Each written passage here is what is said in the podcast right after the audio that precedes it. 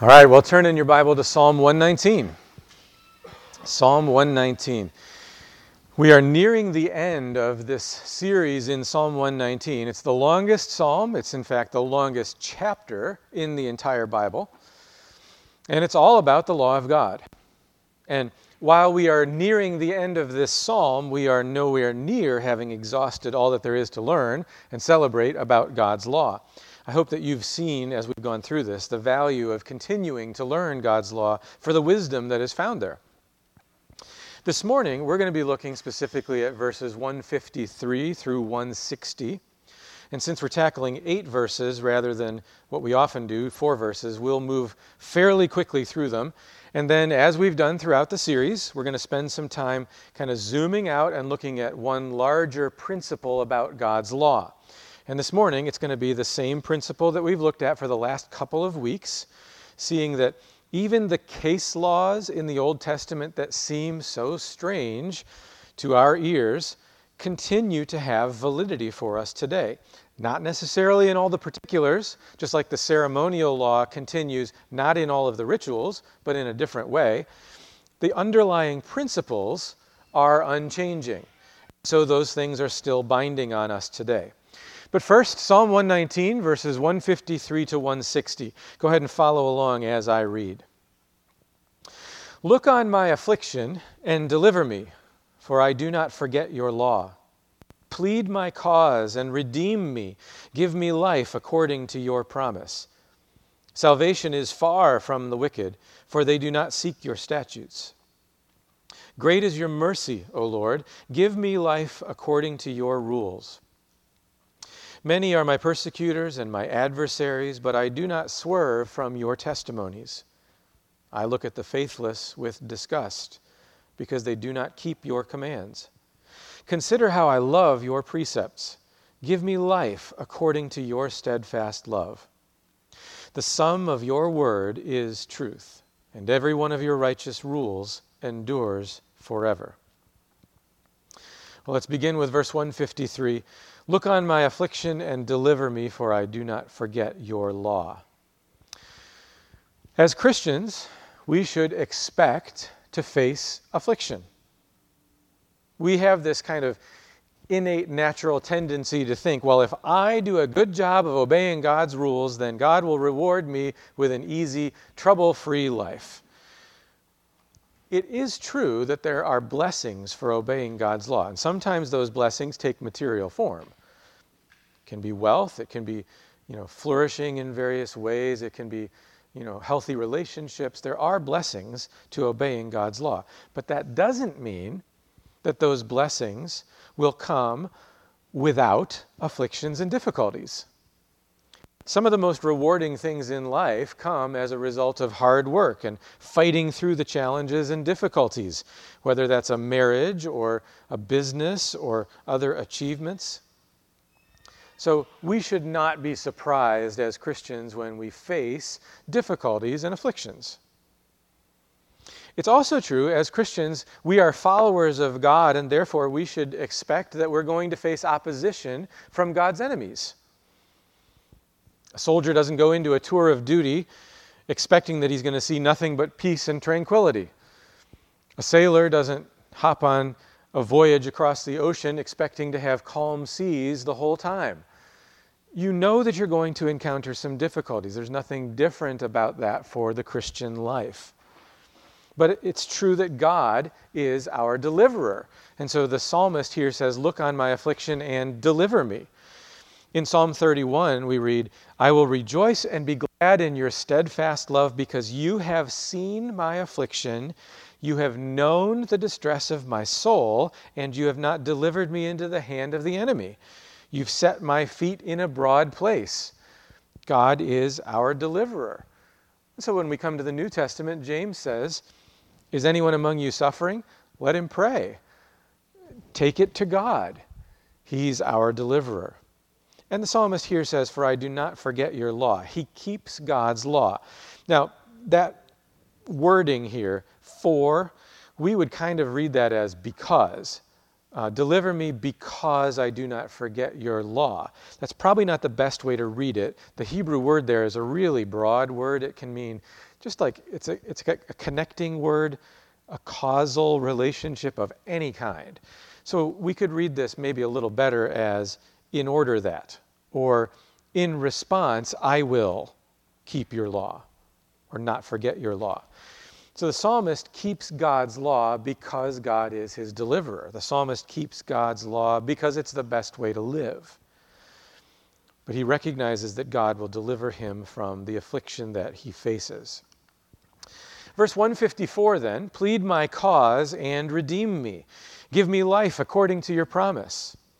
Here we see that God is our advocate plead my cause. That's like a, a lawyer or an advocate of some kind, someone who steps up to defend you, but someone probably that's stronger or in a better position to do it than you are. Fight on my behalf. There's some illustrations that can help us of something like this. In ancient Rome, you had a relationship between a patron and a client. The patrons would have been the, the more wealthy or higher social status individuals, and it's, this supposedly even goes back to the founder, one of the founders of Rome, Romulus, who said that people who were in that class should find people who were in the lower class that they can represent and help. And then those people, the clients, would in turn have some measure of loyalty to their patron. And so there would be a, a relationship of mutual aid that goes on. Well, I mean, that could be representation in legal courts. It could be just generally seeking the good of your clients. It could be even the, the case that someone who's captured in a time of war, the patron might pay the ransom to get them back. There's all kinds of ways that the patron would help them. And the Latin word there is patronus. For those of you that are fans of the Harry Potter series, you'll recognize that word because that is the, the, the, the patronus is the one who shows up to help protect from the evil dementors. Uh, uh, Patronus is more powerful, comes to your aid, protects you from evil.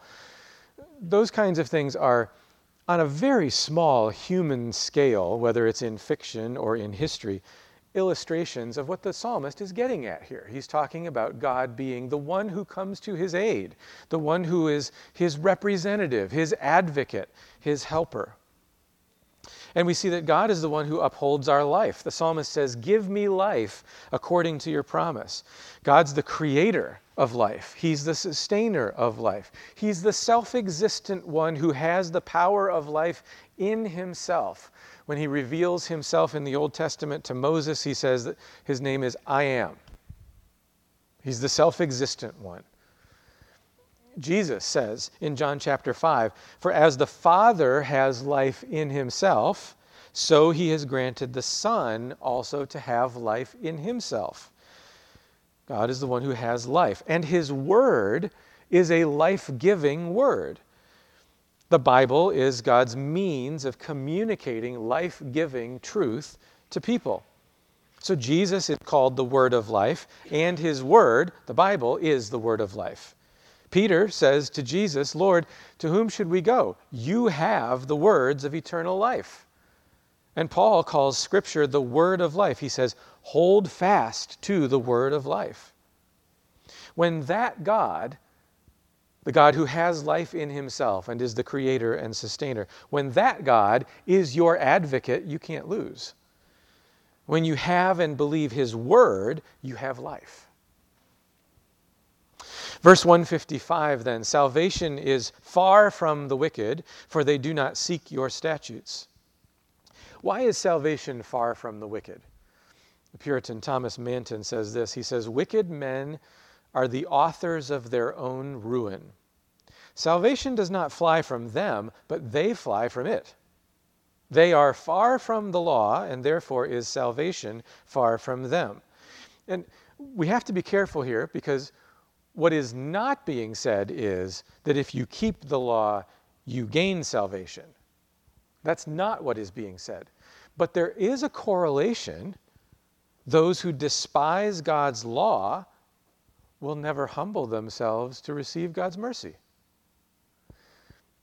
It's when you see God's law and you recognize that you're a lawbreaker and that you stand convicted by the law, and you stand under the penalty of the law, and there's nothing you personally can do about it, that's when you're in a place to turn to God for mercy and to receive his salvation.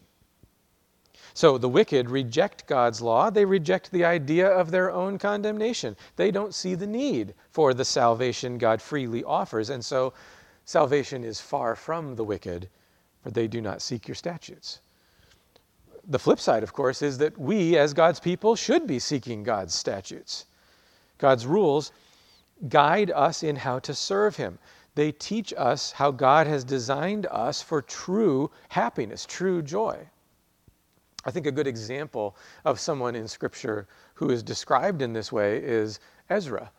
Ezra um, leads the Jews to return from Persia and to reform a community based on obedience to God's word. And Ezra 7, verse 10, describes him this way Ezra had set his heart to study the law of the Lord and to do it and to teach his statutes and rules in Israel.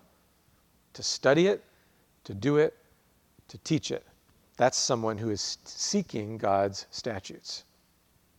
Verse 156 Great is your mercy, O Lord. Give me life according to your rules. The word mercy here is not, um, th- there's a word that's used r- really often in the Old Testament. You've heard me talk about it before chesed.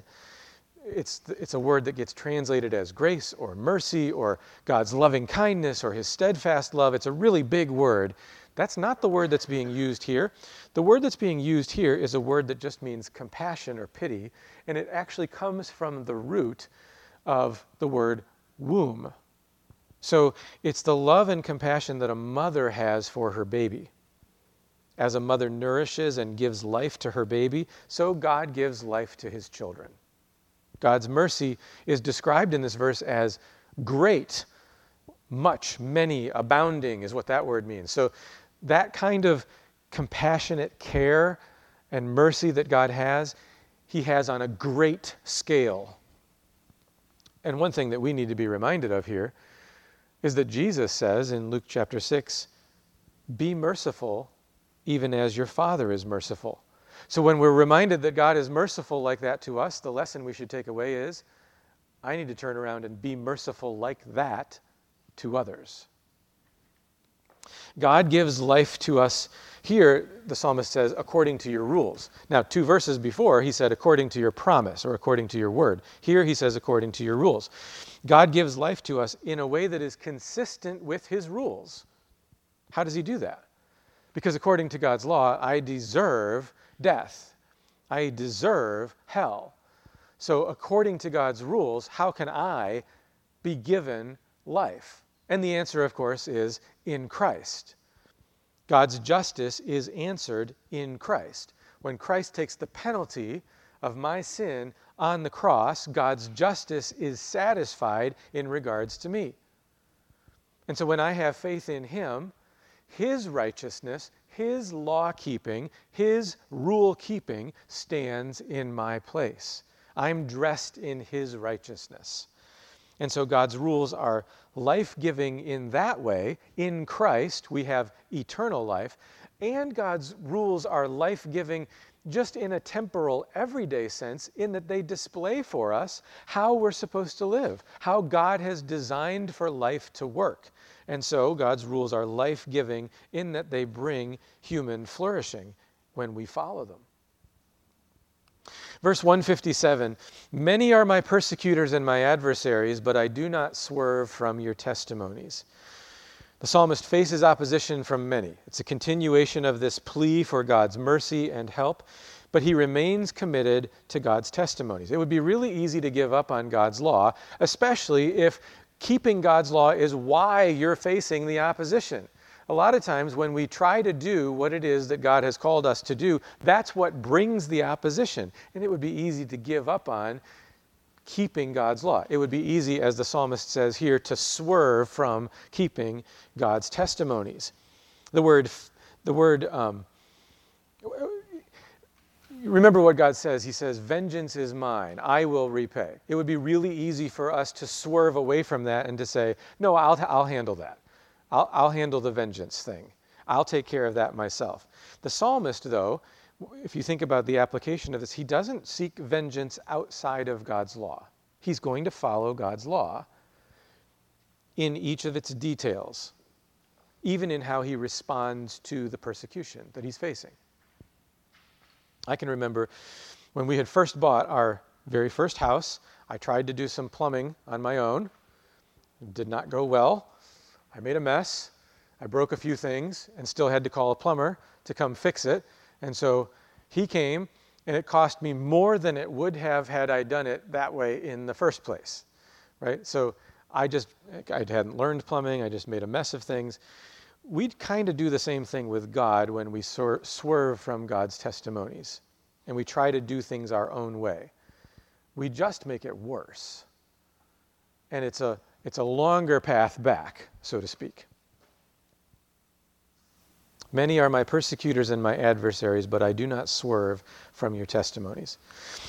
Verse 158 then, I look at the faithless with disgust because they do not keep your commands. This kind of verse doesn't necessarily sit right with us today because it sounds a little maybe politically incorrect. But this is a righteous loathing that the psalmist is talking about here. That's what the word disgust here is it's loathing. And the word faithless is someone who's treacherous or a transgressor.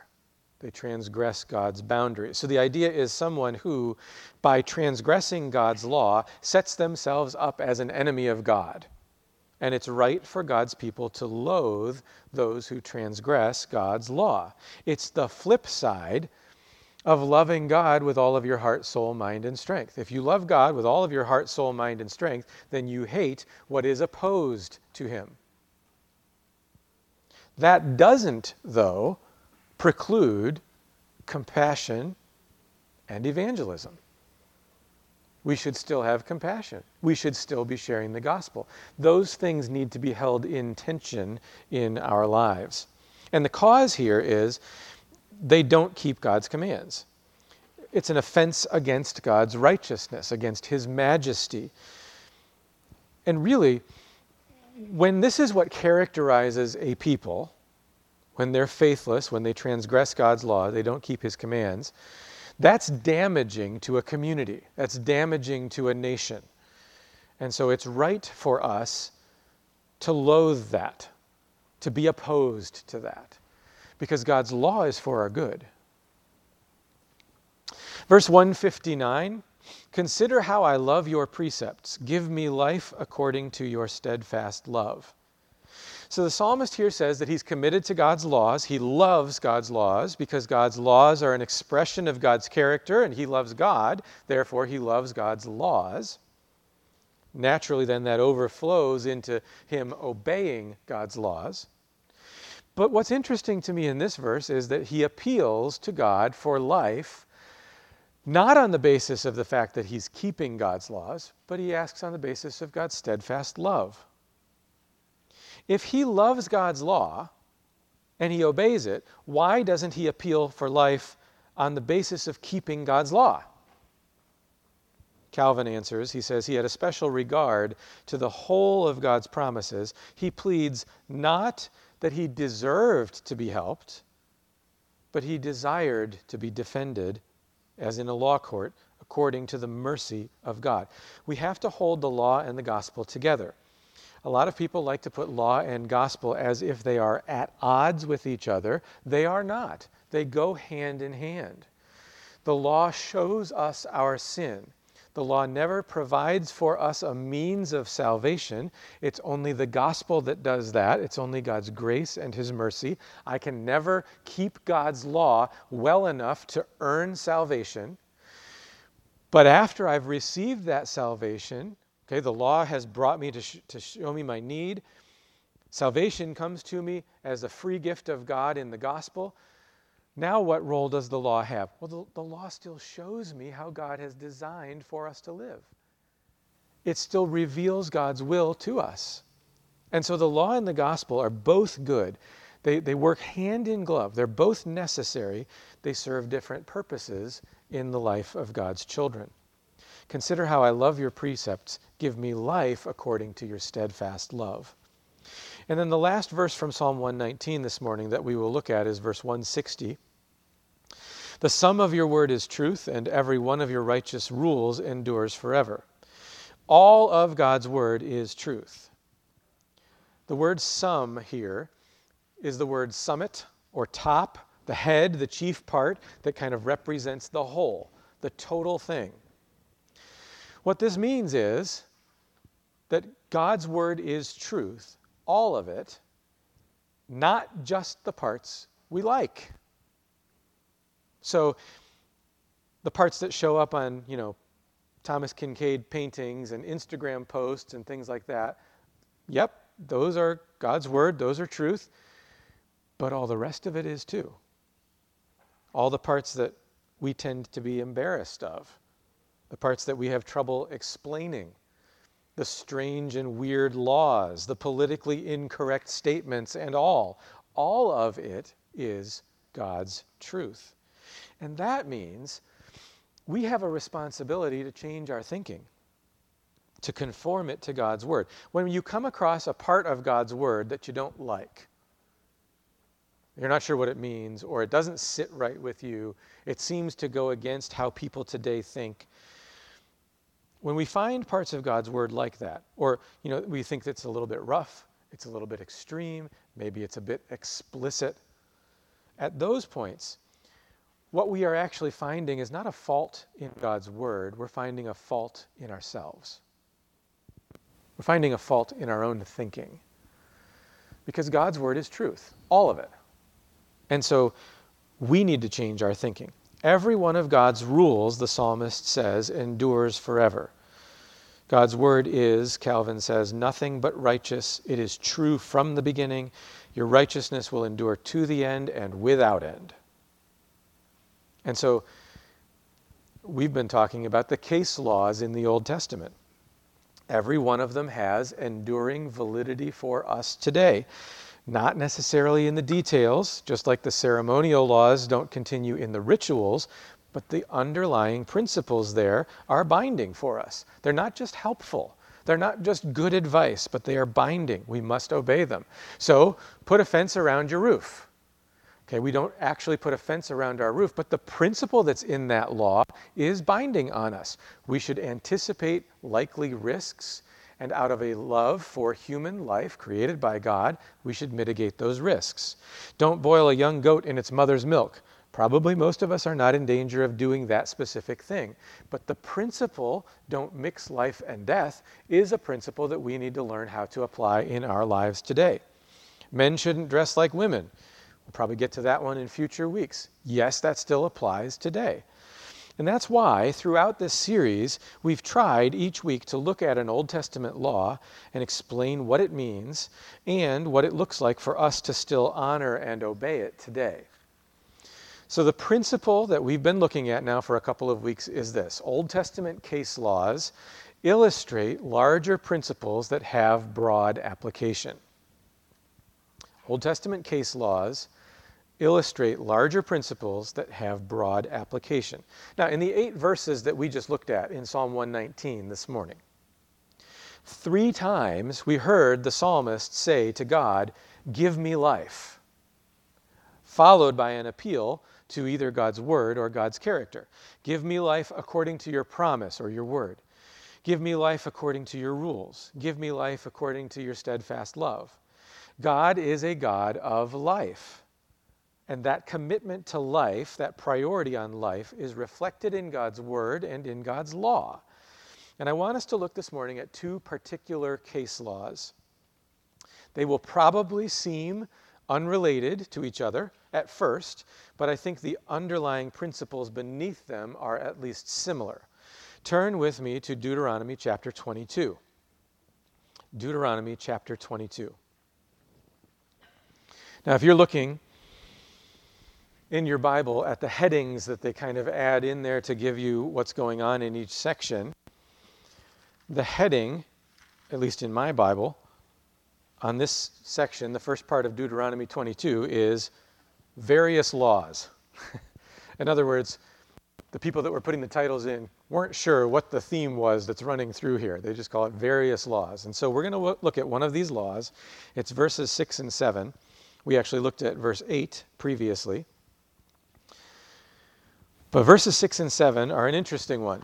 And here's what it says If you come across a bird's nest in any tree or on the ground, with young ones or eggs, and the mother sitting on the young or on the eggs, you shall not take the mother with the young. You shall let the mother go.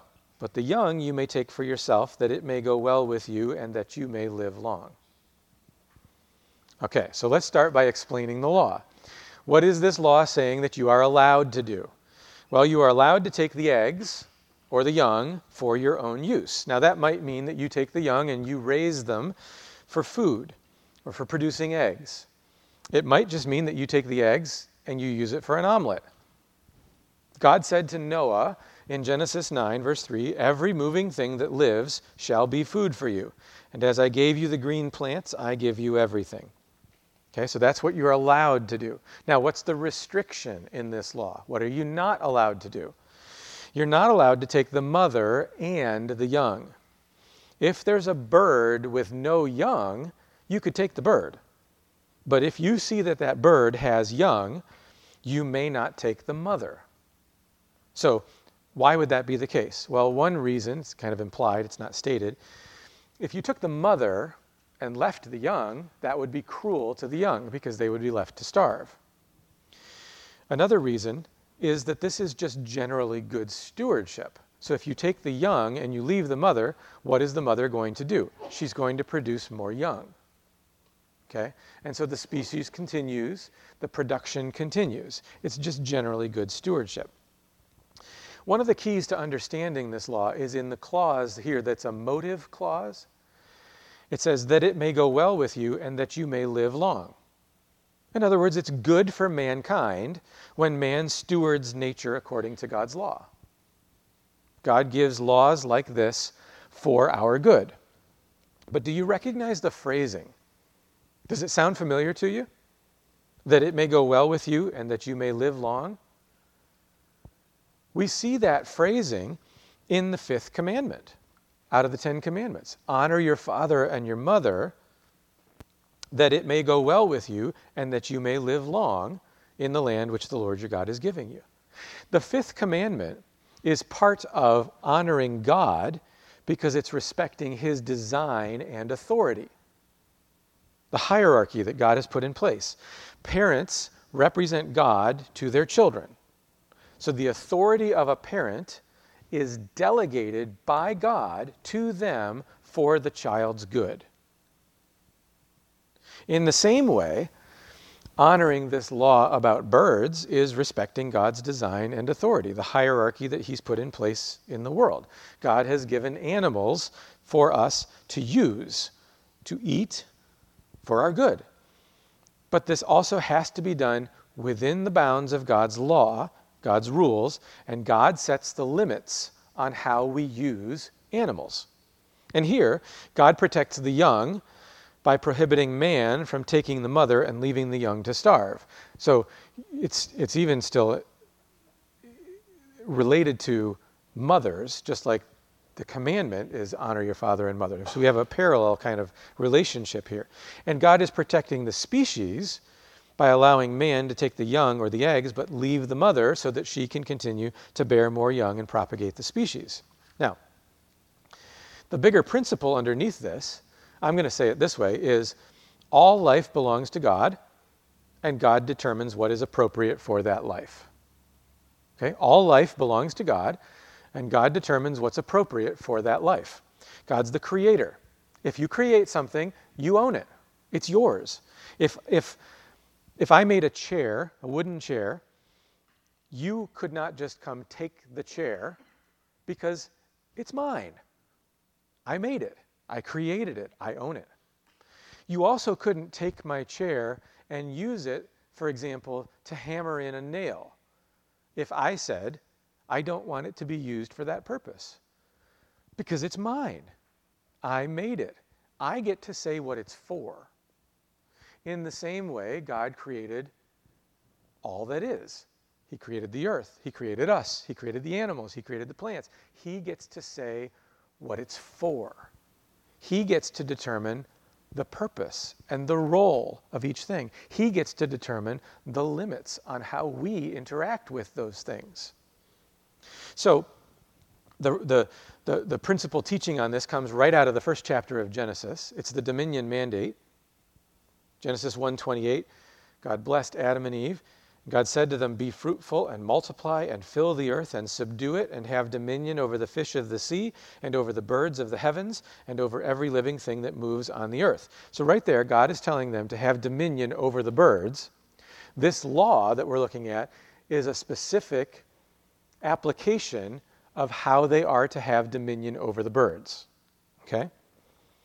So that verse in Genesis teaches us that we're supposed to fill the earth, we're supposed to be productive, we're supposed to subdue the earth, meaning we use human ingenuity and inventions to control and harness the power of the earth, and we're to have dominion over the animal world. That includes things like using animals to plow, or using genetics to, to breed more productive animals or better meat, using plants to create medicinal treatments. All of those things fall under that umbrella.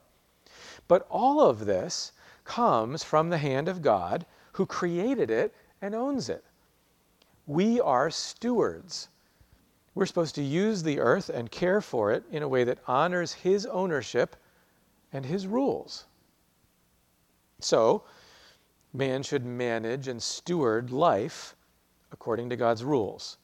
Man should not wipe out a species. This law gives us an example of the protection, protecting the life bearing of that species. That's one case law. The other case law I want you to see is in Deuteronomy chapter 20. So it's either like on the same page or really close by there in your Bible, Deuteronomy 20. And we're going to look at verses 19 and 20 but I want to go back a little bit farther so that we get the context here. So, Deuteronomy chapter 20, and I'm going to start reading in verse 10. If you were looking at the heading for this section, you would see something like laws about warfare. Okay? And we're going to jump in kind of in the middle of those laws about warfare. Jump in with me at verse 10. Deuteronomy 20, verse 10. When you draw near to a city to fight against it, offer terms of peace to it. And if it responds to you peaceably, and it opens to you, then all the people who are found in it shall do forced labor for you and shall serve you. And by the way, I'm not going to touch on that aspect of the law this morning. That's a separate issue. Don't have time for that this morning. Lots of good things we can talk about about that. But if it makes no peace with you, but makes war against you, then you shall besiege it. And when the Lord your God gives it into your hand, you shall put all its males to the sword. But the women and the little ones, the livestock and everything else in the city, all its spoil, you shall take as plunder for yourselves, and you shall enjoy the spoil of your enemies, which the Lord your God has given you. Thus shall you do to all the cities that are very far from you, which are not cities of the nations here. Okay, so those that set of rules is general rules for warfare with cities that are far away. So, this is kind of the generic rules about warfare. Okay? Um, seek terms of peace. If it doesn't happen, then you have the right to lay siege, and you know it goes on and gives you those kinds of things. But now we're going to get an exception that is more specific to Israel's immediate circumstances. So in verse 16, but in the cities of these peoples that the Lord your God is giving you for an inheritance, you shall save alive nothing that breathes, but you shall devote them to complete destruction the Hittites and the Amorites, the Canaanites and the Perizzites, the Hivites and the Jebusites, as the Lord your God has commanded, that they may not teach you to do according to all their abominable practices that they have done for their gods, and so you sin against the Lord your God. This is specifically the people who are living in the promised land. These are the people that God previously, hundreds of years before, had said, We're going to wait. You're not going to go in yet because the time of their iniquity is not yet full.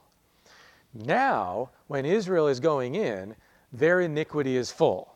In other words, God has said, I have been patient with these people, as long as possible, and now is time for judgment to fall on them, and I'm going to use Israel to bring about that judgment on these nations. So it's going to be for Israel's good because they're getting the land God promised, but it's also specifically a judgment on those nations. This is an unusual thing. Okay, so this is this is something that God's giving specific instructions to Israel, but this is not a pattern for us to follow because God doesn't tell us, I'm about to judge those people and I'm going to use you to do it, and so I want you to go into that land. He doesn't do that for us.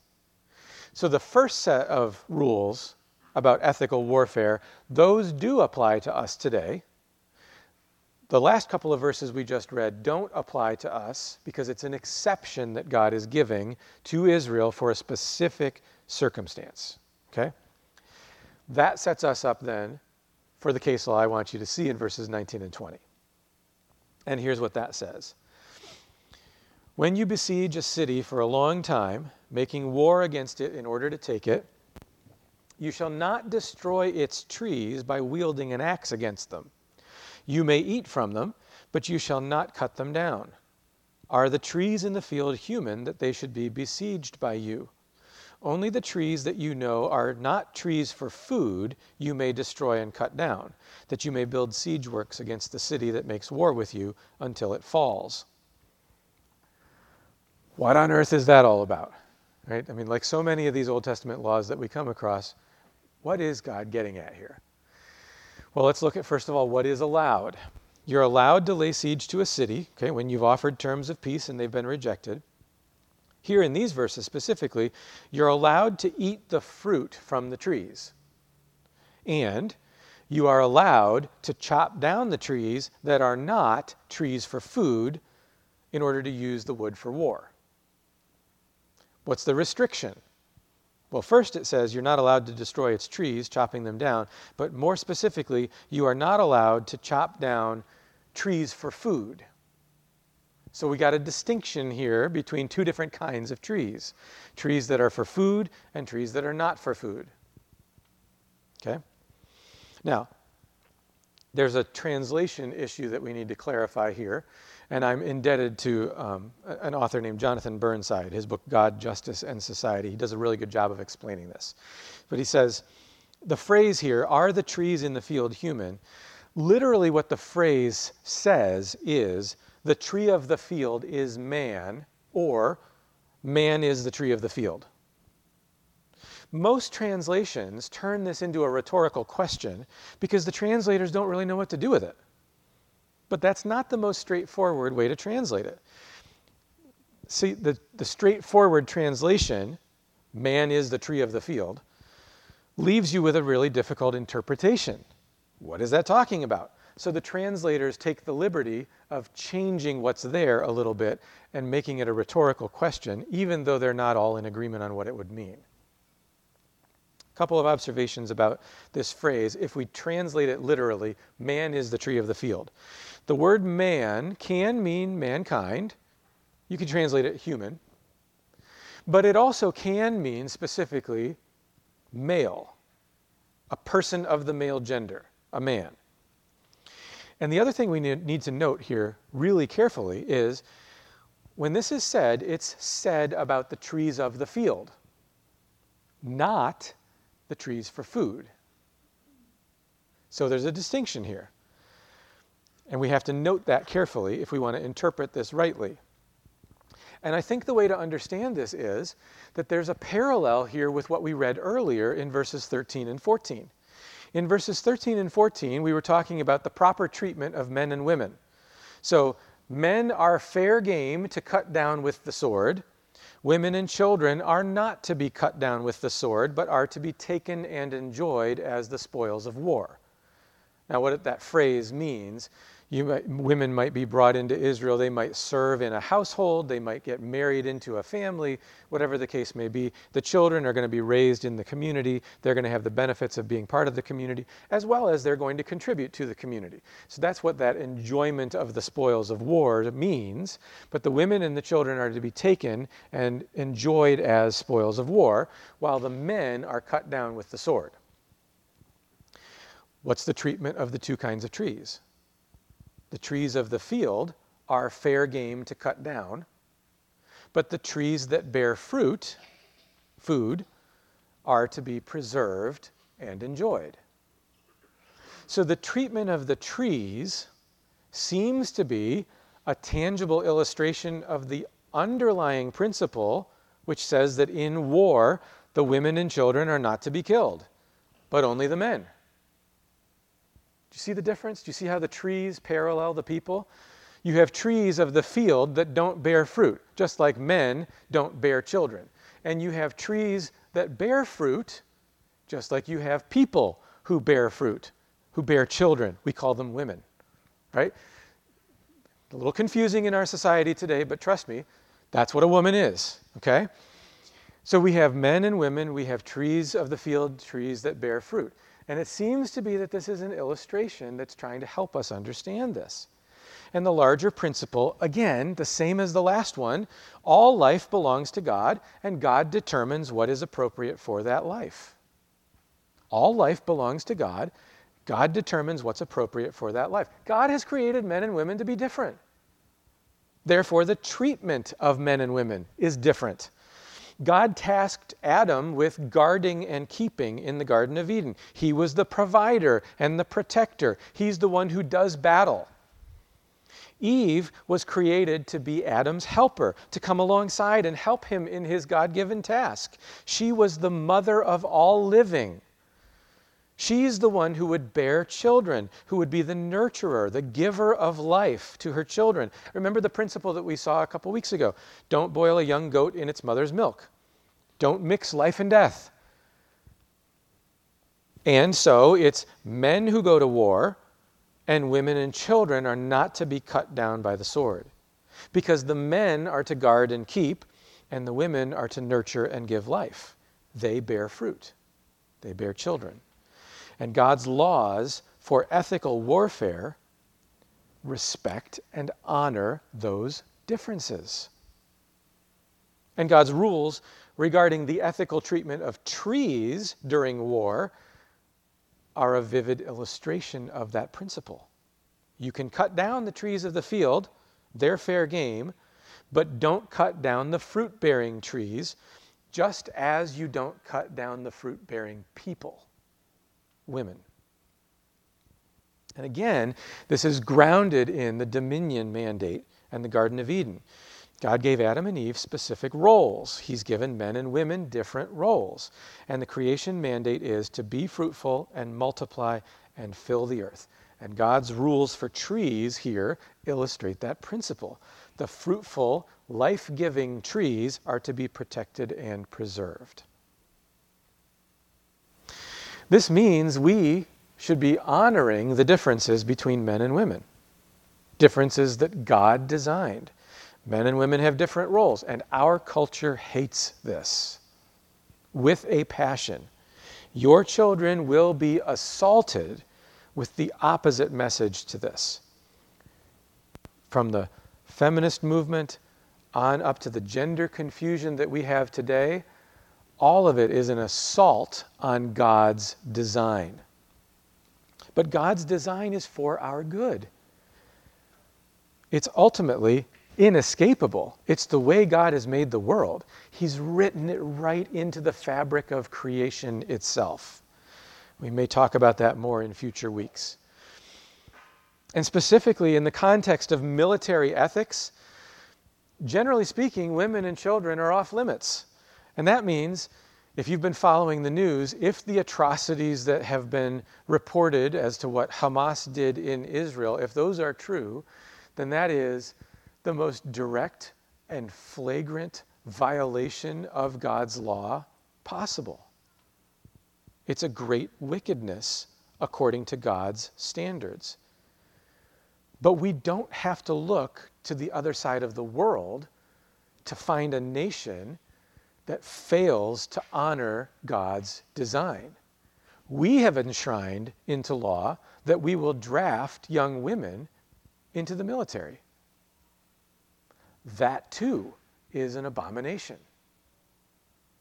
That's absolutely opposed to God's design. And the fathers that are here, I hope that you would do the same as me, that you would lay down your life to prevent anyone taking your daughter into the military. We also see here that there's an educational value of God's law that's designed to teach. God's written these patterns right into creation itself. God has created the world with a particular order, and if we're tuned in, there's a lot to learn. In this law, we see that there's parallels between plants and people. God designed that. And it's worth our time to consider the order with which God has created the world. And the way that we're supposed to treat the environment actually is to mirror the way that we're supposed to treat people. The underlying principle of both of those laws today was all life belongs to God, and God determines what's appropriate for that life. So the bird law protects the mother so that she can continue to bear more young. The tree law protects the fruit bearing trees so that they can continue to bear more fruit. Man is told to be fruitful and multiply because God is a life giving God. And Christians of all people should be people who celebrate life, who celebrate children. I'm thankful for the number of children that we have here at Icon. Keep them coming. The psalmist, in the eight verses that we saw this morning, three times asked God, Give me life. God is a life giving God. His word is a life giving word. The other point of application that we need to think about here is that we are stewards of the environment, of the world, of the animals, of the plants, of our children. It means we're responsible to care for those things in a way that honors God's law. Now, if you elevate the environment, like the environmental movement does or the Green Party, then you've made the environment into a God. A biblical worldview says that both man and the environment are subject to God, to His sovereignty, to His laws. On the other hand, if you abuse the environment and you fail to be a good steward, you're violating God's law in that direction and you're failing to receive the blessing that God has given us in the proper stewardship of the earth for our good. God has given us the environment for our use and for our good. We are supposed to subdue it, to have dominion, to rule over it, to use it for our advantage, to develop it. But we do all of that within the boundaries of God's rules, and God's design is for our good. When we do that, we find that's actually what's best for us. In John 10, Jesus describes himself as the Good Shepherd. He says, The thief comes only to steal and kill and destroy. I came that they may have life and have it abundantly. Satan and his forces are the ones who seek death. Jesus came that we might have life. As lawbreakers, we deserve death. So, how is it that Jesus can give us life? A few verses later, Jesus says again, I am the good shepherd. I know my own, and my own know me, just as the Father knows me, and I know the Father, and I lay down my life for the sheep. Jesus' death is what pays the penalty for the law breaking, the sins of his people. And just like he was raised to life, if you have faith in him, then you too have that promise of eternal life. And by the way, that's another place that God has written that story right into the fabric of creation itself. A seed goes into the earth and is buried, and it sprouts up new life. One day, each one of us is going to be buried in the dirt, but there's coming a day, if you have faith in Christ, that you'll be raised to new life. When you're a follower of Christ, you've been given eternal life by faith in Christ then you can live as God intends for you. You can have life and have it abundantly. That means life the way God designed it, life according to His rules.